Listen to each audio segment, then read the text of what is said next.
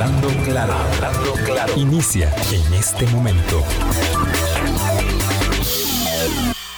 Colombia. Con un país en sintonía, son en punto las 8 de la mañana. ¿Qué tal? ¿Cómo están? Muy buenos días, bienvenidas, bienvenidos a nuestra ventana de opinión.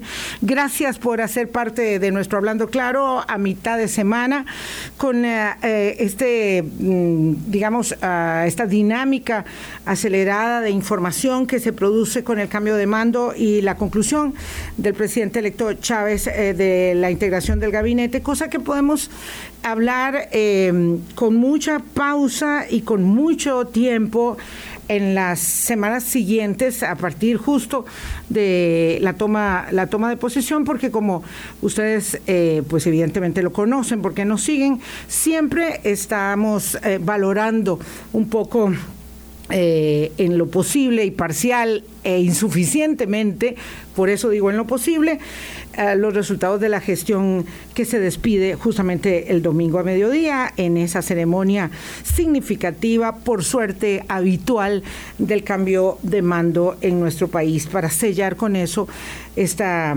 eh, institucionalidad democrática que nos asegura la transmisión del mando.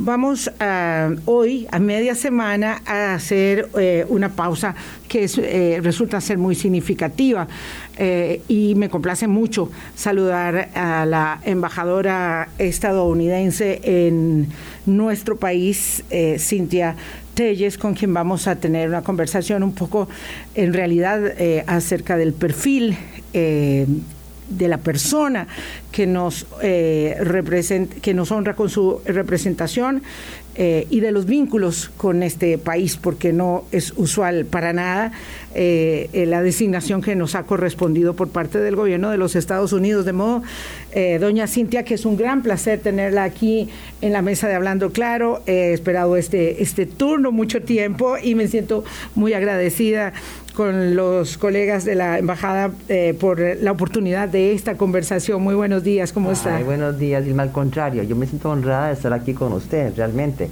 y por esta oportunidad de tener aquí una, una, una plática, una charla. Y, sabe que yo le admiro a usted, pues, empezando por eso, le admiro mucho a usted. yo ya, ya por mucho tiempo, este, bueno, desde que ya se había querido a Costa Rica, yo he escuchado algunas de sus entrevistas y lo que me queda muy claro es de que usted es una persona íntegra y comprometida a comunicarle al pueblo costarricense lo que está pasando, pero de una manera honesta, ¿no? Y balanceada. Entonces, y eso ahorita no es fácil, ¿no? No es fácil. Y le quería decir, ayer celebramos, eh, allá en la residencia, el Día Mundial de la Libertad de Prensa. Y una, un día muy importante. Y Costa Rica se destaca a nivel mundial en ese sentido, ¿no? Y y realmente es porque les toca a personas como ustedes proteger esta libertad de los medios de comunicación. Entonces los felicito por, ese, en ese sentido. Pues muchísimas gracias. Es, para nosotros un día significativo. A veces, Cintia sabe que es tan habitual, está tan normalizada la garantía de la protección de los derechos humanos en un país como el nuestro, eh, siempre con capacidad de mejora, por supuesto, pero está tan garantizada que eh, como lo normalizamos, lo celebramos eh, menos de lo que debiésemos, tal vez. Ah, y la garantía de eh, acceso a la libertad del ejercicio del periodismo, de la prensa y de la opinión en general eh, lo es obviamente para nosotros, pero en conjunto para toda la sociedad, de modo que es una celebración muy importante. Yo quería conversar esta, eh, iniciar esta conversación, señora embajadora, con un hecho que ayer reflexionando acerca del paso del tiempo, eh, porque ha pasado mucha agua bajo los puentes de la vida de la vida propia y de los países que en este caso eh, usted y yo aquí sentadas representamos, eh, que allá por el marzo de 1963, en la madrugada, cuando éramos niñas, eh, hubo una potente erupción en el volcán Irazú. Estoy hablando de hace 59 años.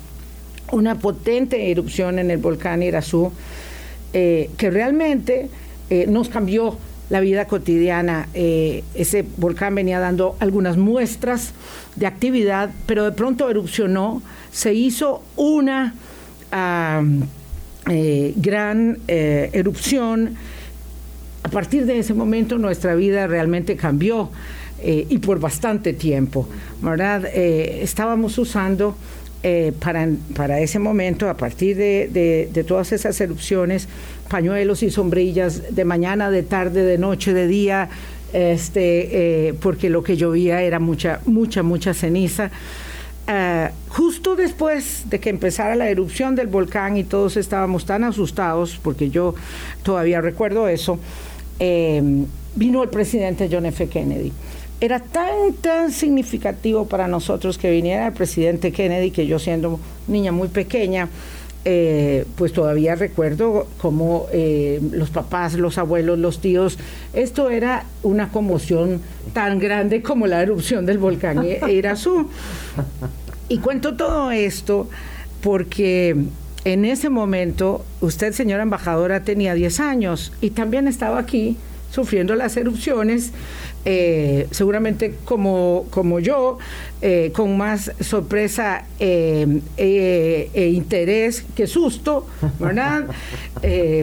usted estaba aquí. Y eso marca un poco lo que yo quería poner como tema de inicio respecto de qué estaba haciendo aquí la embajadora perdón, la hoy embajadora, eh, cuando tenía 10 años, observando, viviendo una erupción y recibiendo al presidente de su país en Costa Rica. exactamente, Vilma. Aquí estaba yo ese mismo día que empezó la erupción y que llegó el presidente Kennedy, que fue increíble, ¿no? Y entonces en ese momento mi padre, el embajador Raymond Telles, estaba aquí representando a los Estados Unidos y nombrado por el presidente Kennedy. Ellos llegaron a ser muy amigos por muchas razones, ¿no? Desde que él se lanzó como candidato en las primarias en los Estados Unidos, mi papá decidió apoyarlo, aunque él era tejano, ¿no? Y obviamente Lyndon Johnson también estaba candidato, pero mi papá, no sé, le gustó mucho Kennedy, se hicieron muy buenos amigos y decidió apoyarlo. Entonces, Kennedy eh, decidió nombrarlo como embajador a Costa Rica. Entonces aquí estaba, ¿no? Y mi papá, una vez que estuvo aquí en Costa Rica un tiempito, le, se comunicó con él le dijo, tenés que venir a Costa Rica, es un país increíble, tenemos que de alguna comunicarle la importancia que tiene para nosotros, ¿no? Y entonces todo el mundo le decía que, que no, que no viniera, que qué barbaridad. Ya sea la, toda la gente allá en Washington no le aconsejaba que no, que no sería seguro, que no sería bueno, que, que aquel otro. Entonces que le dije mi bueno, aquí todo el mundo me está aconsejando que no vaya, ¿no? Por el momento. Pero Pero no sé, hagamos una cosa. Si vos podés juntar a todos los presidentes de Centroamérica en Costa Rica para una cumbre, pues yo voy. Mi papá en un día así llamó a todos los presidentes de Centroamérica y le volvió a llamar a quien le dijo, a todos están de acuerdo, todos van a venir. Y entonces ahí fue donde, donde Kennedy dijo, bueno, voy, voy para Costa Rica, ¿no? Y francamente ese momento para mí fue uno de los más importantes de mi vida, ¿no? En ese momento, cuando yo como niña, como decir, 10 años esperando y en la residencia de la Embajada Americana, afuera, no, en el jardín, viendo ese helicóptero aterrizar en, allá en, la casa, eso que me había hecho que no saliera, mi cuidado se sale afuera. Pero claro, cuando pasan cosas importantes, los niños siempre tenemos que estar metidos, no me aguanté las ganas, exactamente, no me aguanté las ganas de salir a ver qué era lo que estaba pasando. Veo aterrizar ese helicóptero y, y, y así abre la puerta y ahí sale el presidente Kennedy. Yo decía, Dios mío, yo vi a este hombre como casi, bueno, increíble, ¿no? Como un... Este, sí, sí, sí, eso sí era un... Era un carisma increíble. Un rockstar. Lindísimo, una sonrisa preciosa, ¿no? Casi me muero, ¿no? Casi me derrito ahí mismo. Entonces ah, ya llegó, ya pues obviamente le di la mano y todo, ¿no? Mi mamá furiosa porque si esta chiquita se fue para afuera y tiene que haber estado adentro, formalita, recibiendo al presidente. Entonces, pero no, fue una cosa increíble para mí. Y además de eso, lo que fue tan impresionante fue cómo lo recibió el pueblo costarricense, el presidente Kennedy. Fue una cosa increíble, ya sea por todo el camino que viajaba por la carretera de Santana, de, allí a, San José, a los lugares donde lo llevó mi papá. Mi papá dijo, tiene que ir a la Universidad de, Costa Rica. Y todo el mundo le decía, no, qué barbaridad, ¿cómo puede ser? Es peligrosísimo, no sé qué. Mi papá lo convenció.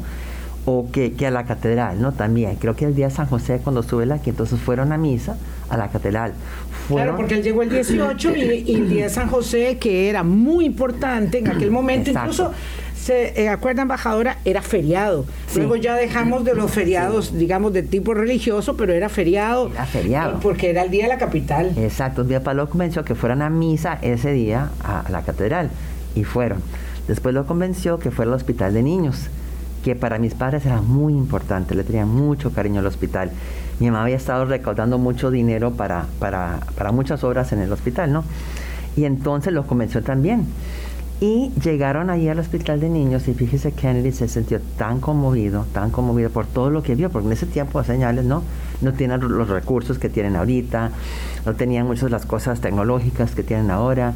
Habían tres niñitos en cada, como cada cunita, cada camita, de los chiquitos, los bebés.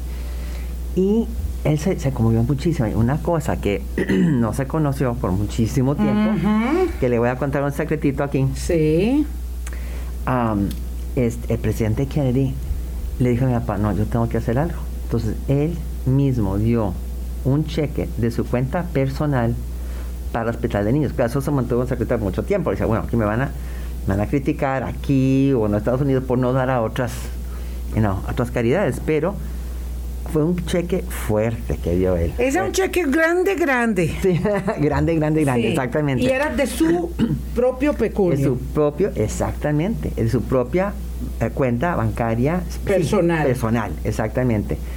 Y entonces, y la gente se acuerda todavía, no, no, no, pues no la gente en general, porque no saben, pero la gente del Hospital de Niños, este, los que se acuerdan de esos tiempos, los, que supieron, ¿no? Ah, así es que fue una cosa una muy. placa conmemora la visita del presidente Kennedy en nuestro Hospital Nacional de Niños. Exacto. y eh, es cierto, eh, que, que, hubo esta, esta donación que usted nos cuenta. Y no se puede decir el monto. No sé si usted lo puede decir. Pues sí, por lo que yo supe fueron como, bueno, 250 mil dólares. 250 mil dólares, wow, sí. En realidad fue impresionante. Sí, Y entonces, fíjese que, no, pero también, sí, y, impresionante cómo lo recibió el pueblo costarricense y sabe que también fue súper para mí, no sé, una cosa increíble. Cuando el presidente Kennedy fue asesinado, este país estuvo casi de luto, como que casi fuera el mandatario de aquí de este país, ¿no? Y me acuerdo que, que pues la gente lloraba, la gente tristísima. Es que fue muy poco tiempo después. La, visita nos había, primero nos había marcado, claro. ¿verdad? De, de una manera superlativa. Hay que considerar que hace seis décadas eh, este país realmente era una, una comarca. Eh, hemos cambiado tanto, ya usted ahora me dirá cuánto nos ve cambiados, hemos cambiado tanto eh, que en ese momento ah, soñar con la visita del presidente John F. Kennedy era pues casi un imposible. Eh, lo cierto es que eso lo logró su papá porque se empeñó en que tenía que hacerlo. Sí. alguien ahora, eh, bueno, esto ya es adelantarme mucho, pero decía, pero ¿será que, que, la señora embajadora también puede traer al presidente Biden? Porque ya hay estos vínculos, estos vínculos eh, tan fuertes, tan, tan, tan tan extremadamente fuertes y demócratas entre su familia hasta hoy, ¿verdad? y, el Partido Demócrata eh, pues han sido determinantes. Eh, y ahora eh, quisiera entonces que pudiéramos hablar un poco, un poco más de ello. Pero bueno, volviendo al asesinato del presidente Kennedy, cuando esto se produce, que es tan poco tiempo después de la visita, Costa Rica vivió un, luto que también recuerdo.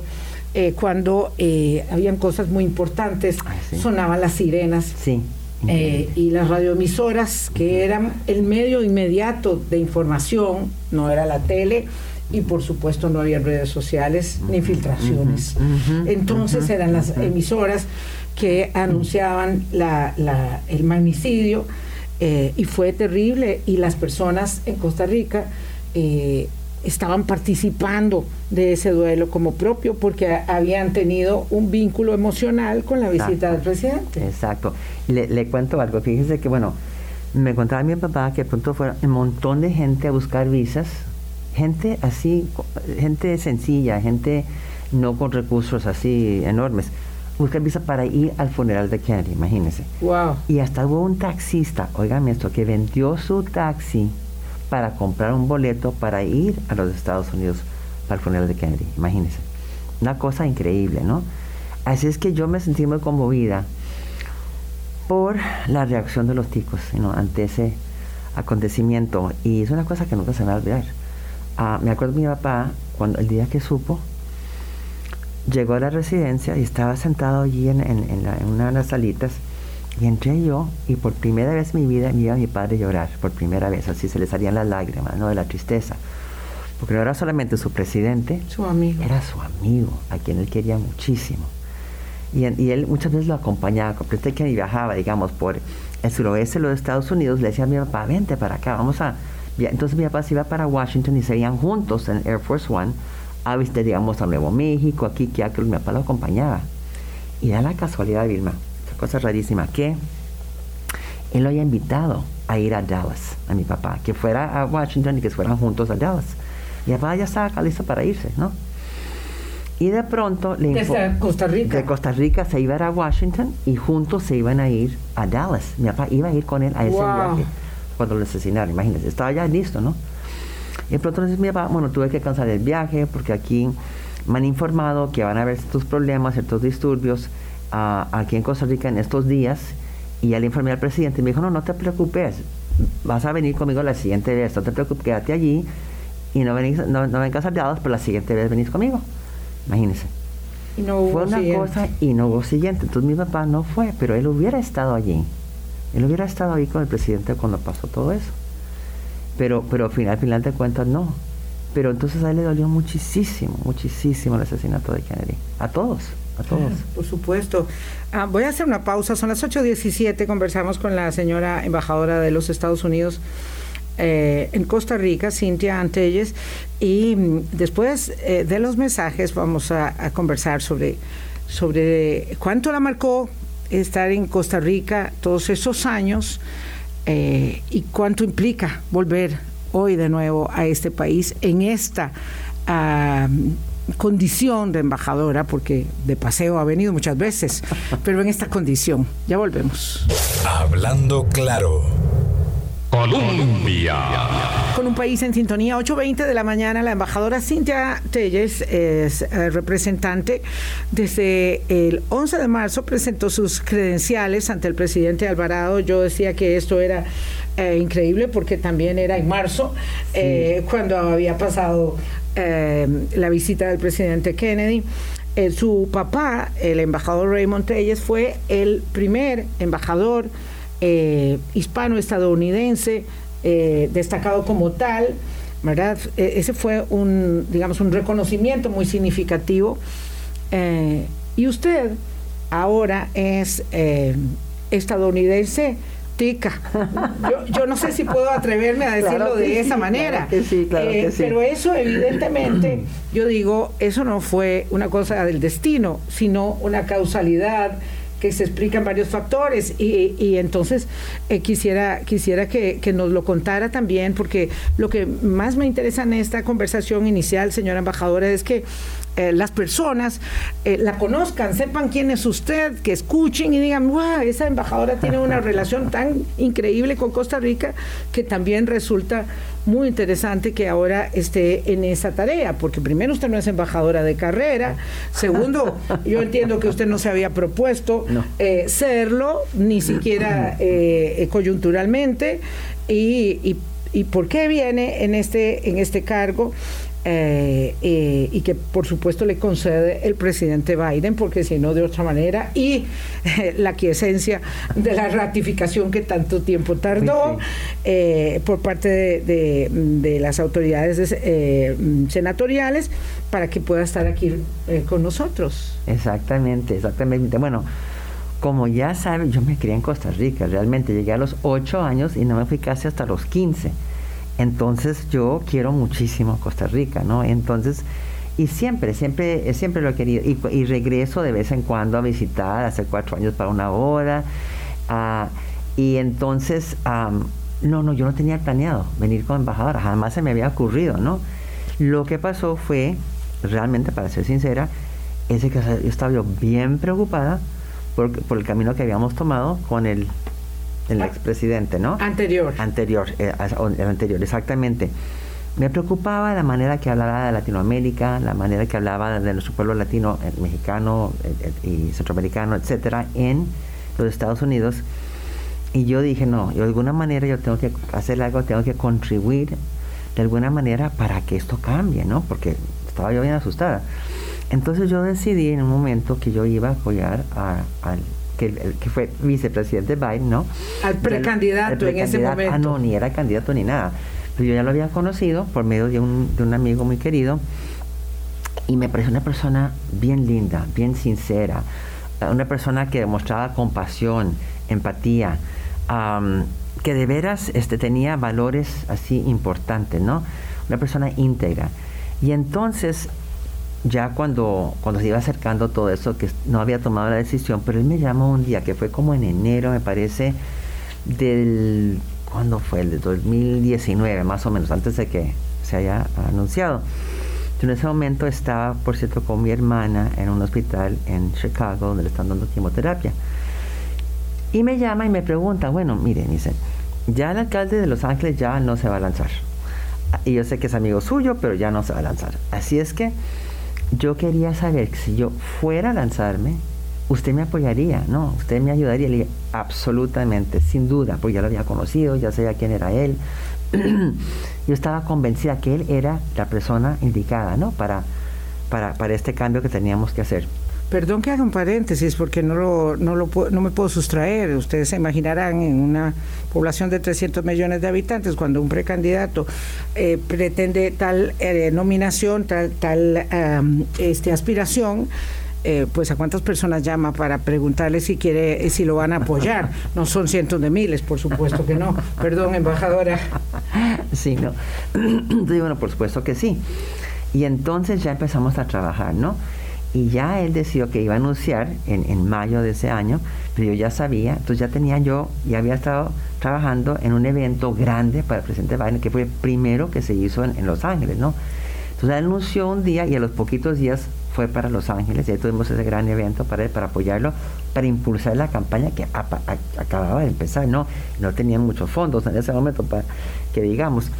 Entonces, pero en ese momento ya, mira qué lindo, él ya, cuando llegó a mi casa, él sabía que mi hermanita se estaba muriendo, ¿no? Que ya no estaba bien ella.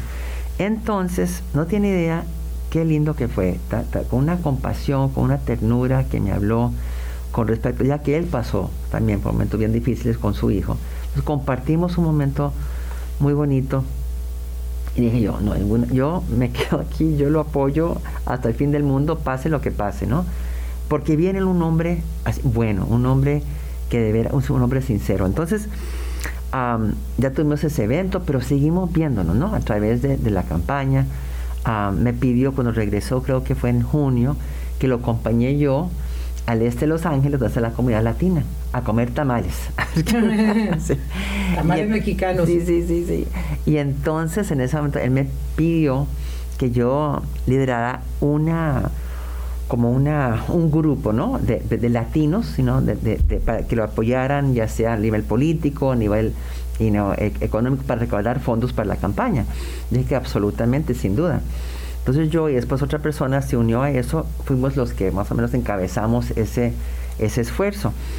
Pero cada vez, digamos, mucho porque él viajaba aquí o allá, yo me unía, ya sea ahí obviamente en Los Ángeles varias veces, mi casa, pero también, digamos, fui a Nueva York, fui a Nuevo México, fui a, este, a Las Vegas, fui a, Iowa, por todo lado, ¿no?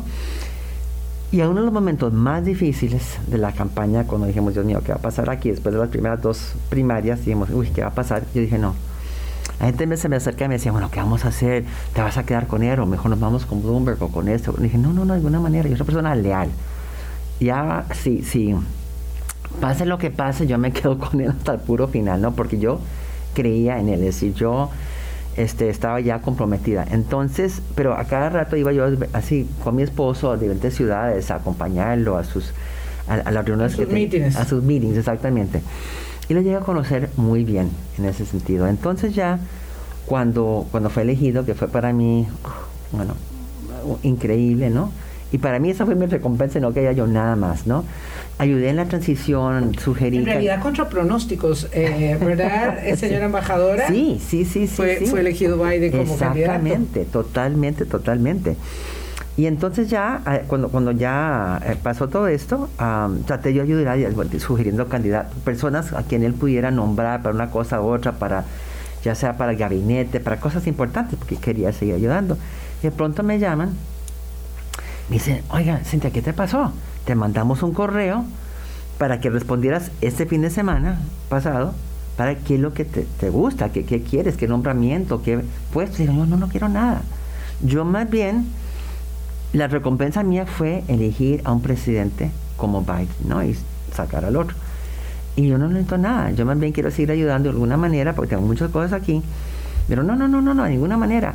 Usted, el presidente quiere que usted pide alguna cosa, le dije, no, pero le pide alguna cosa y entonces nos avisa. Le dije, no, pero es que ya de todos modos ya cerraron esta, esta oportunidad, ya, no, no, lo vamos a volver a abrir para vos, así es que tenés que algo, tenés que pedir algo.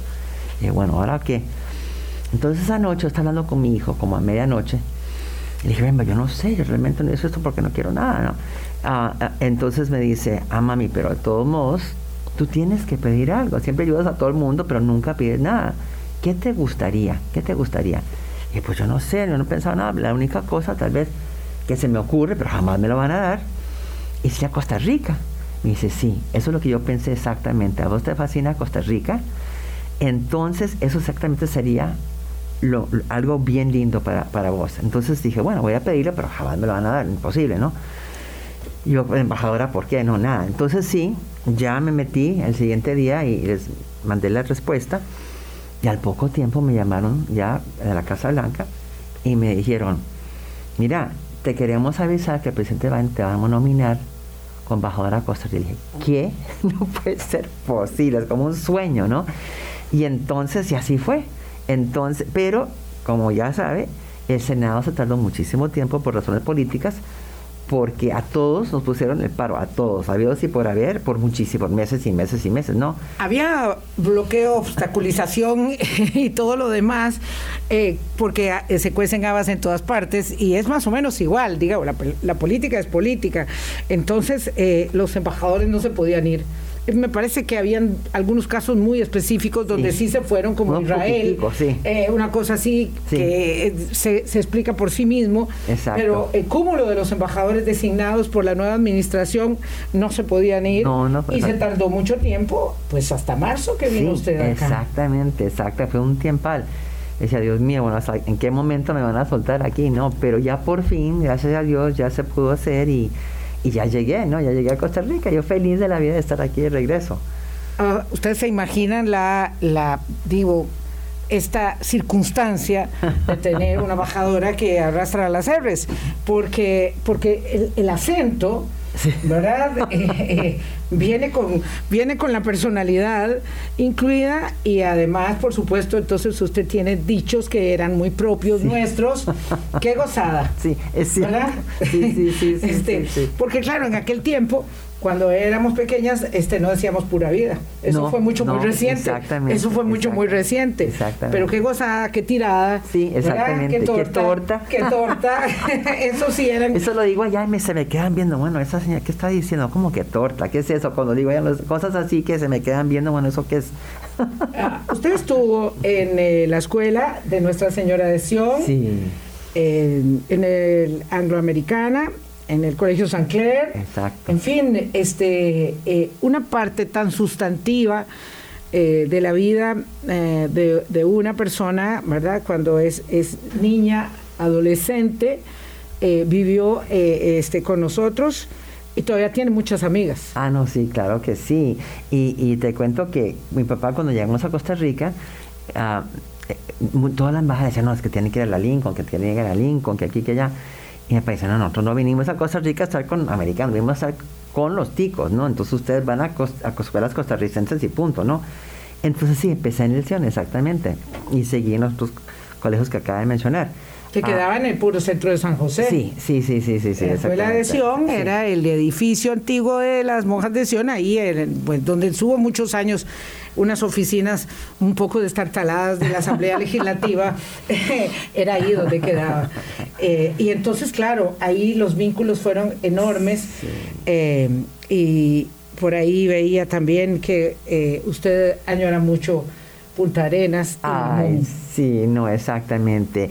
Y a lo que le iba a mencionar, eso de los, de los colegios, cuando llegué a mi oficina por primera vez aquí en la embajada, me esperaba un arreglo precioso, precioso de orquídeas. Ahorita que llegué, no, bueno, hoy no, obviamente, el día que llegué a mi oficina por primera vez, uh, había un, un, este arreglo de, orquídeas preciosas que me lo habían mandado mis compañeras de alguna de la Angloamericana y del Sancler, imagínense, qué lindo ellas se juntaron y me mandaron este ramo precioso que me, que me conmovió muchísimo. Y, y, no, es que y ya me comuniqué con unas de ellas y bueno, ha estado súper ocupada, pero de todos modos vamos a reunirnos todas algún día de estos pronto para un almuerzo, todas las compañeras de, de del San Clair y algunas que estuvieron también conmigo en, en la Angloamericana, así que estoy con muchas ganas de hacer eso. pero... no, ya eh, pero ¿qué me pregunta? Me preguntó alguna cosa, ya me fui por otro lado. Luego, luego, porque como esa, ese tiempo la marca de una manera tan determinante el vínculo con el país, eh, pues es muy bonito rememorar eh, que los paseos que hacíamos eran a Punta Arenas, digamos, era, era muy habitual, y los que podían ir más lejos iban también a Limón. Eh, porque mi checklist no está el de limón y en el suyo sí, eh, porque además había tren. Sí, exactamente. No, yo iba, íbamos a rato a Punta Arenas, al Hotel Tioga, que no sé si existirá todavía o no. Sí, todavía existe, creo que sí existe. tengo que ir a visitarlo, entonces, ahí iba. Bueno, yo me imagino que la Cámara Punta Arenense de Turismo y, y la gente del Tioga debe estar encantadísimo con esta publicidad que usted les está haciendo. Qué cosa. Pero ahí íbamos, pasamos unos momentos bien lindos y también a Limón. Yo, yo me acuerdo realmente, esa es la pura verdad. Le he dicho a mi esposo muchas veces, qué lástima que ya no existe ese tren a Limón, porque ese viajecito, digamos, de San José a Limón, era yo creo que el más lindo, más precioso, precioso que yo he tenido en mi vida, porque era una cosa, una belleza natural, una belleza preciosa, ¿no? Una naturaleza increíble. Desde aquí, la mesa central, bajando, bajando, bajando, la zona más tropical, era una cosa asombrante. Y luego aquellas humedades tropicales que, eran increíbles a lo largo de todo el camino, y ahí iban haciendo paradas. Exacto. ¿Verdad? En, Pocosí, en Guapiles, en, todo, el camino. Exacto. Hasta llegar al puerto marítimo de Limón. era lindísimo. Lástima que eso ya, que eso ya no, no, no existe, pero sí, una cosa preciosa. Que, nunca me olvidé de, ese viajito a Limón no hay, no, no, no las alegrías nunca lo son completas y la vida siempre tiene un, una gran cantidad de, eh, de recovecos, ¿verdad? De altos y bajos eh, y usted pues habla con una gran ilusión eh, y alegría de todo lo que sucedió en ese tiempo.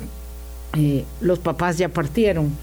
y mi y dos veces que usted ha señalado, y si no lo hubiera dicho, no lo digo, de la partida de su hermana. y, y eso la dejó un poquito solita porque claro eh, su hermana era menor y también estuvo aquí en la escuela y también estuvo en el colegio. Eh, y sin duda usted hubiera mm, dado cualquier cosa por haberla eh, tenido aquí en su en su en su retorno como embajadora. Definitivamente no tiene idea. Pues éramos nada más las dos no y entonces ya me quedé solita porque ya toda mi familia digamos de origen ya ya no están. Eso es lo único que sí me da mucha como tristeza no y de, no poder tenernos conmigo ahorita en este momento en Costa Rica, que estoy disfrutando tanto. Ah, pero están conmigo, digan su espíritu, ¿no? Pero, pero sí, eh, me acuerdo de ellos, me da mucha nostalgia. Eh, eh, digamos, ah, hablado con personas que, eran amigas de mi hermana también, ¿no? que, la que, se recuerdan. Que la recuerdan muy bien. Muy, muy bien, exactamente. Entonces, en ese sentido, sí, me da como esta nostalgia. Pero por otro lado, siento que de alguna manera Dios puso todas esas cosas sino aquí en mi camino para estar de regreso en Costa Rica, para seguir con ese legado de mi papá, porque no tiene idea la gente que me ha encontrado, que, me hablan de él, gente todavía ya mayorcita, ¿no? Y pero también digamos, personas que, que los abuelos los recuerdan o que los papás, cosas así. Y el otro día, un cuentico así, si me permite. Claro. Fui yo a, a Murciélago, imagino, así lejísimos, casi en la frontera con Nicaragua, para un evento, ¿no? Este, la Academia Policial. Exactamente, exactamente. Estábamos allí y nos habían, nos habían enseñado varias cosas y después fuimos a una torre que tenían allí, que habían construido también para el entrenamiento que tienen y se la estaban dedicando a un policía que yo creo que ya falleció, no sé. Habían tres señores ya mayores allí, parados en la torre, tomándose fotos y que los habían invitado a participar en este evento. Y ya estuve allí un ratito, ya me iba, cuando me decía el señor, embajadora, embajadora, ¿qué será? Entonces un viejito. Entonces me dice, sí, dígame. Me dice, ay, embajador tiene idea qué contento que estoy. Y qué feliz que me puse cuando supe que venía la hija de don Raymond a Costa Rica. Dije, ¿qué? ¿Usted se acuerda de mi papá? Me dice, por supuesto que sí. Yo era bien jovencito entrando a la fuerza pública con su papá estuvo embajador. Y le quiero dar este regalito. Me dio este prendedor, mire, este aquí abajo aquí. Ah, con las banderas de Costa, Rica, y, Estados, Unidos. ay, muchas gracias, señor. Carlos Monge. Dije, muchísimas gracias, señor. Me dice, le quiero eso, porque ¿sabe por qué? Su papá me dio esto. Cuando estuvo en Costa Rica. Oh. Cuando yo eh, me estaba iniciando en la fuerza pública y una ceremonia, su papá asistió y nos dio este A cada uno uno de esos pines. sí, imagínese, sí. A Carlos Monge, imagínese. Me dice, este prendedor me lo dio su papá Casi se me lo, muero. Se lo entregó a usted. Imagínese, casi me muero. Casi me muero. Entonces, bueno, no sabía ni qué decir, ¿no? Y decía, ay, señor, y dije, ven a verme a la embajada. No, no me van a dejar entrar allí, a mí no me, van a dejar entrar. Le dije, ¿cómo que no lo van a entrar? Por supuesto que lo van a entrar. Pero imagínese, me sentí tan conmovida. te decía, bueno, aquí está mi papá, aquí está. Es un regalo de, de inmenso valor. Totalmente. Y ahora lo ando todo el tiempo, además, con, el emprendedor que tengo que usar ¿no? como embajadora. El oficial. Ando, ando también este todo el tiempo. Ah, pero mira qué lindo, este, me comió muchísimo. Bueno, ella es la embajadora Cintia Telles, ustedes ya este, pueden eh, valorar su talante, su calidez, su vínculo con nosotros. Y vamos a hacer una pausa, son las 8.40, pues unos minutos hablamos de política, de política diplomática, claro, por supuesto. Ya volvemos. Hablando claro. Colombia. Con un país en sintonía, son las 8.42 minutos de la mañana. La embajadora de los Estados Unidos en Costa Rica, Cintia ante ellas es bastante distinto conversar con ella como, eh, con respecto de otros representantes. Eh, eh, bueno, yo tengo que confesar que tuve el honor de conocer a la embajadora justo hace cuatro años cuando ella dijo que había, que había venido a una boda, fue la, la vez que nos presentaron. Entonces, bueno, yo también dije como, como don Carlos, mire quién viene, doña Cintia, doña Cintia viene de embajadora. doña Cintia Telles es psicóloga clínica y en su carrera y en su vocación se ha empeñado mucho en trabajar con el tema de la salud mental, que es un gran tema de política pública sanitaria en, todas partes, en el globo, en, en el globo en todo y particularmente con grupos de migrantes. Y entonces quería aprovechar estos minutos para hablar de este, de este tema. La, primera dama de los Estados Unidos, eh, Jill Biden, eh, va a, Rumanía y Eslovaquia eh, justamente a trabajar y a, presentar su, solidaridad con los migrantes. bueno, con los refugiados, en este caso Cuba, este, ucranianos, perdón, los expulsados de la guerra, eh, pero yo quería unir eso con su trabajo también eh, a favor de los migrantes en América Latina y con el hecho de que Costa Rica, recientemente el presidente Alvarado eh, suscribió una alianza con República Dominicana y Panamá para el fortalecimiento de la democracia con un énfasis muy especial en este tema tan desafiante de este siglo para el mundo entero y particularmente para eh, Latinoamérica eh, y, obviamente para los Estados Unidos también, eh, doña Cintia. Yo quisiera escuchar sus opiniones sobre este desafío inmenso que tenemos que enfrentar conjuntamente. Exactamente, Vilma. Ah, ¿sabe? Como lo acaba de mencionar, es un tema, un tema para mí sumamente importante. Toda mi vida, es decir, he trabajado en cosas de, asuntos migratorios. Yo, como acaba de mencionar, ah, fui profesora en la Universidad de California, en la Escuela de Medicina, el Departamento de Psiquiatría. Y hace años, no sé ni cuántos, cuarenta y tantos años, yo fui la fundadora de una clínica psiquiátrica de habla hispana específicamente para migrantes de Latinoamérica, de México, de Centroamérica, y hasta de Sudamérica. No llegaban muchos tipos, le cuento, por, dicha, porque casi de aquí quién se va a querer ir, ¿no? pero sí me dediqué a eso y, y, me dediqué a entrenar a muchos a profesionales de salud mental, psiquiatras, psicólogos, trabajadores sociales, que prestaban servicios a la comunidad latina, ¿no? Y entonces ya hemos entrenado cientos y cientos de personas. Y al transcurso de todos estos años, estas décadas que, está, que me he dedicado a ese trabajo, ya conocer, ¿no? Muchos de los retos, los desafíos, de sufrimiento realmente de los migrantes que llegaban, digamos, de Latinoamérica allí, ¿verdad? De, que los cubanos, que los salvadoreños, que los nicaragüenses, que, que un montón de gente, ¿no? Y cada vez que pasaba algo significante en Latinoamérica, ya sea un terremoto, ya sea una guerra civil, lo que sea, se veía eso reflejado en, en, las oleadas. exacto, en las oleadas y en la gente que llegaba a la clínica.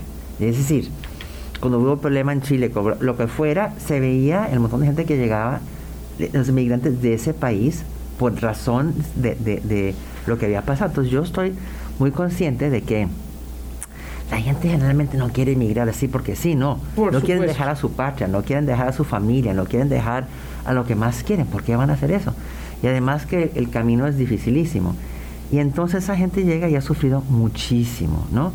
Y no solamente, bueno, por, por razones, digamos, digamos, que pasan hambre, que pasan, que tienen que pasar por el desierto, pero llegan ya con ciertos traumas psicológicos, algunos de ellos, ¿no? Por lo que han dejado atrás, que les da mucha tristeza, les da depresión en veces, y, lo que han vivido en el camino. Lo que han vivido en el camino y además lo que viven ahí mismo en los Estados Unidos, que no es fácil, ¿no? Que la discriminación, que bueno, mil cosas, ¿no? Y entonces para mí fue una cosa muy importante. Entonces tengo una idea, por, lo, por los muchas, cientos de personas que, miles de personas que he visto, de lo que pasan esas personas migrantes. Entonces muy importante para mí.